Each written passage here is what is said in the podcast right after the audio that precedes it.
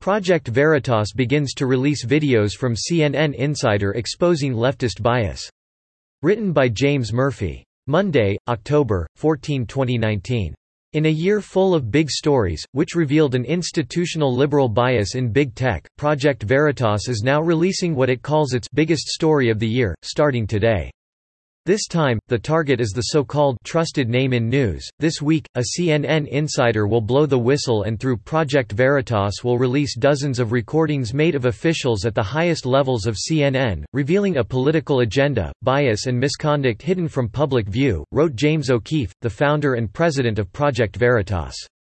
Today, Project Veritas revealed the name of the CNN whistleblower.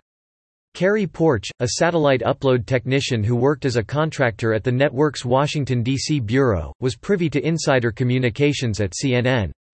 If the first video released is any indication, CNN is in for a long week in defending itself and its so-called journalism. Jeff Zucker, basically the president of CNN has a personal vendetta against Trump, says Nick Neville, media coordinator at CNN, in the video.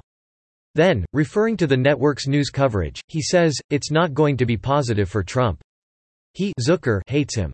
He's going to be negative. Poarch wore a hidden camera while working at CNN and purportedly caught several high level employees, including Zucker himself, repeatedly admitting that the bashing of the president, which has been ongoing since he announced his candidacy in 2015, is largely a media creation based on personal animosity, not news. Between you and I, we created this monster and now we're eating him full plate every single day.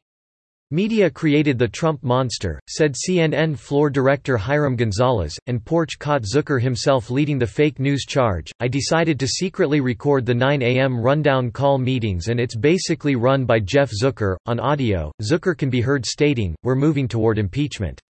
I mean, don't like, you know, we shouldn't pretend, oh, this is going one way.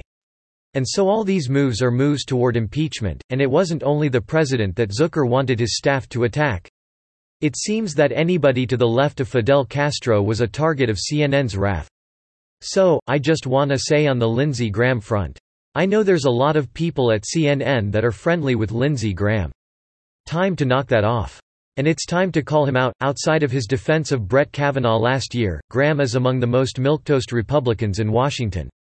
If CNN isn't allowed to report positively on Graham, are they allowed to be honest about anything?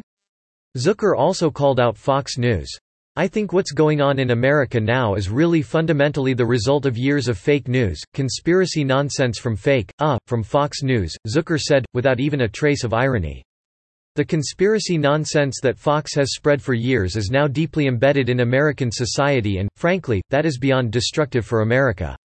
And I do not think we should be scared to say so. Project Veritas is an organization that specializes in uncovering corruption and bias in political and media groups through the use of undercover operatives and whistleblowers and has been in the news this year for uncovering evidence of censorship in Silicon Valley tech companies.